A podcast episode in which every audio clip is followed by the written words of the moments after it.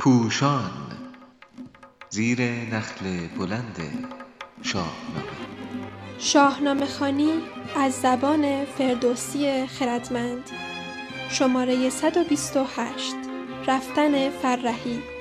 چاپ شده در روزنامه ستاره صبح در تاریخ هجدهم بهمن نود و نه. نویسنده علیرضا قراباغی. گوینده فرناز نصراللهی. موسیقی شاهنامه دشتی از حبیب الله بازیار. آیا فردوسی به فرح شاهنشاهی باور داشته است؟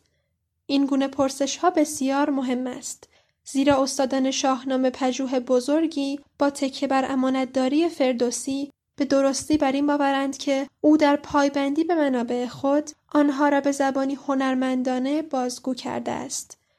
ولی پاره‌ای از این پژوهشگران از مقدمه درست یاد شده نتیجه نادرستی به دست می‌دهند.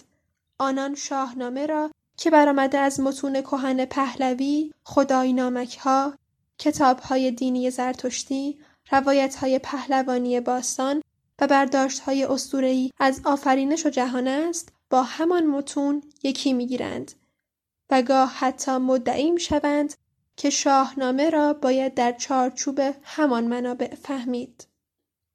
پایه این ادعا هم آن است که ناخودآگاه جمعی ایرانیان از آن اسطوره‌ها، داستان‌های حماسی و روایت‌های باستانی شکل گرفته است.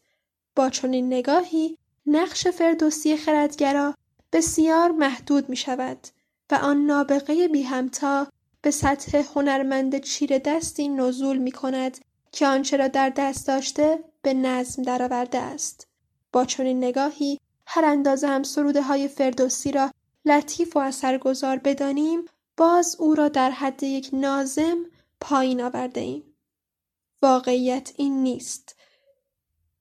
فردوسی هنرمند آنچه را در دست داشته از منشور اندیشه خود گذرانده و سپس به جامعه بازتاب داده است.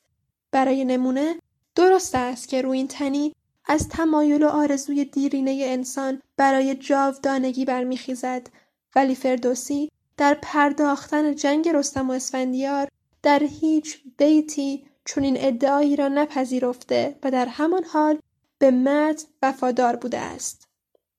او گرچه داستان را به همان شکل که در منبع خود داشته بازگو می کند، ولی دیدگاه و برداشت خود را به نظم در می آورد و بسیار هوشمندانه با نشانه های فراوان به مخاطب خود می گوید که روی این تنی با خرد اندر نمی خورد. آنچه بر ژرفای جان ایرانیان اثر گذاشته همین برداشت و دیدگاه فردوسی است، زیرا اوست که اسطوره ها، داستان های حماسی، پندارهای آغازین و بنمایه های نخستین را در دوران خردمندی انسان به پهنه ادبیات وارد کرده است.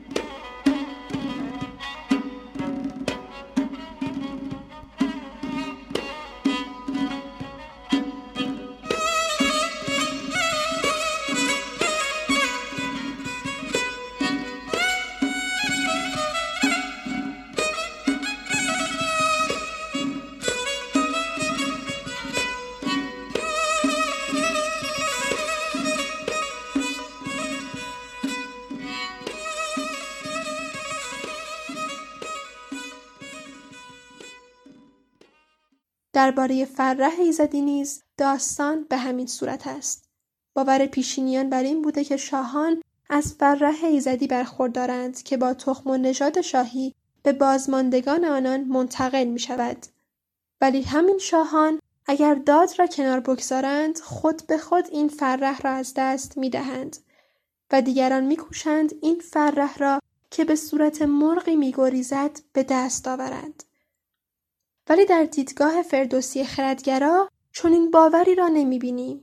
او آشکارا می سراید فریدون فرخ فرشته نبود، به مشک و به عنبر سرشته نبود، به داد و دهش یافت این نیکوی، تو داد و دهش کن فریدون توی. در متون زرتشتی سه پادشاه یعنی جمشید و فریدون و کاووس با دخالتی که در کار ایزدان می کنند مغضوب واقع می شوند و فرح را از دست می دهند. ولی در شاهنامه گرچه فردوسی امانتدارانه به ادعای خدای جمشید اشاره می کند، اما نشان می دهد که او با موبدان مشکل داشته است. نه مردم بلکه سواران و بزرگان نظامی هستند که از او روی برمی گردانند و ضحاک را بر تخت می نشانند.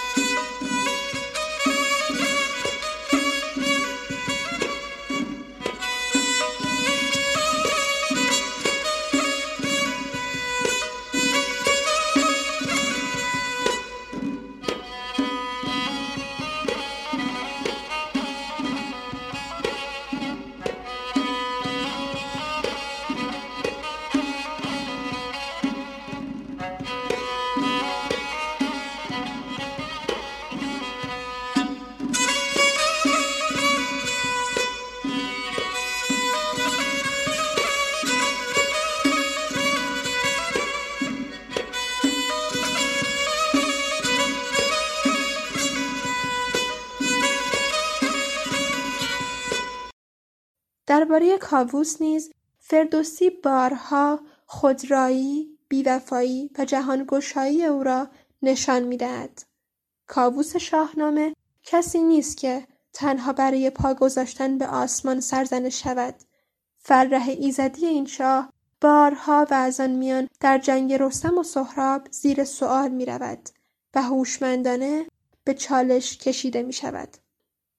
یکی از ریزه‌کاری‌های زیبای فردوسی در این زمینه دعای کاووس برای پیروزی رستم بر سهراب است که بی اثر می‌ماند و فردوسی نابغه نشان می‌دهد پس از آن دعای شاه کاووس رستم از سهراب شکست می‌خورد، ولی آنگاه که رستم خود روی و سر و تن می‌شوید و به ستایش پروردگار می‌پردازد در جنگ پیروز می‌شود. فردوسی بزرگ باز هم در این داستان اشاره دیگری دارد که پیروزی و شکست ایران نه به فرح کاووس بلکه به سیاست درست و واکنش به هنگام بستگی دارد. گجده در نامه به کاووس چون این تحلیل می کند که اگر درنگ کنید و کسی جلوی سهراب را نگیرد، او که پهلوانی توانمند و بیمانند است دیگران را به سوی خود می کشاند، در ایران ریشه می دواند و ریشه صلح و آرامش را می خوش کند. اگر دم زند شهریار اندرین، نراند سپاه و نسازد کمین، پی و مایه گیرد که خود زور هست، نگیرد کسی دست او را به دست، از ایران همه فرهی رفته گیر، جهان از سر تیغش آشفته گیر.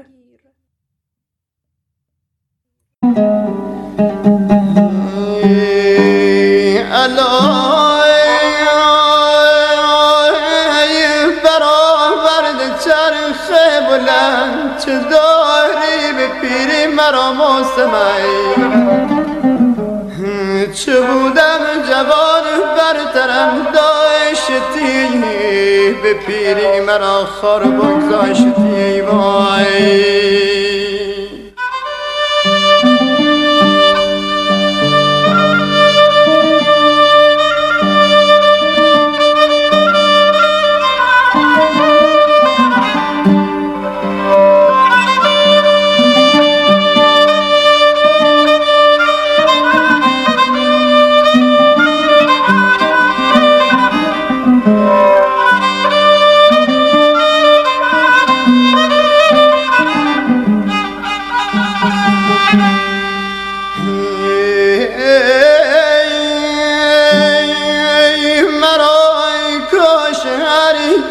نپروردی ها چه پرورده بودی نیازاردی هایی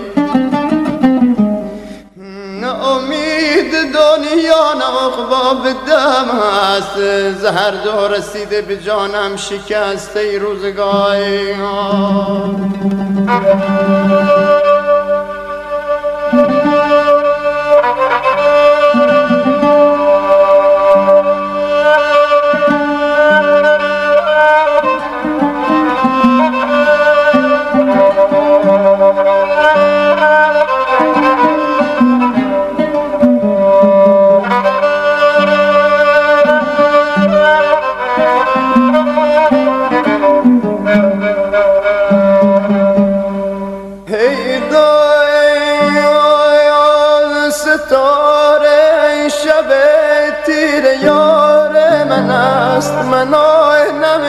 دریا کنار من ای دریقای که بی ما بسیر روزگار بروید گلای پشک و فد نوبهایی بسی تیر و مار داد و اردی بهشت بیاید که ما خاک باشیم و خشته بایی.